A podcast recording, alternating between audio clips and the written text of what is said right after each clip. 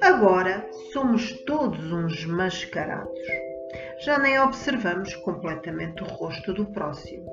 E o que é certo é que me apercebi que alterei um pouco a minha maneira de ser. Já nem me preocupo tanto em sorrir, nem quero saber se fico mais feia. Ninguém vai me observar e até me escondo atrás das máscaras. Afinal, já não sou nova. Que interessa? Sei bem o que os mais jovens pensam sobre os mais velhos. Entre as gerações, 10 anos pelo menos, há sempre um gap psicológico. Nunca olhamos para os outros como iguais, quando se possui mais de 10 anos que nós. E essa realidade está lançada nos nossos genes.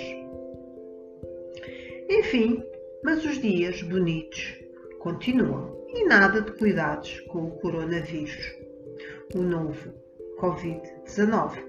As pessoas até andam com máscara, contudo, nos cafés continuam a juntar-se em amena cavaqueira, bem perto uns dos outros, e sem máscara de proteção. Parece que a dita máscara virou porta-estandarte, show-off de acatamento às regras.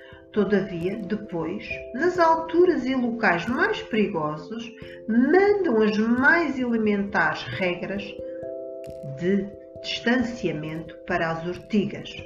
Concluo que não está bem interiorizado os cuidados e que apenas aderiram superficialmente a eles nas lojas e na rua.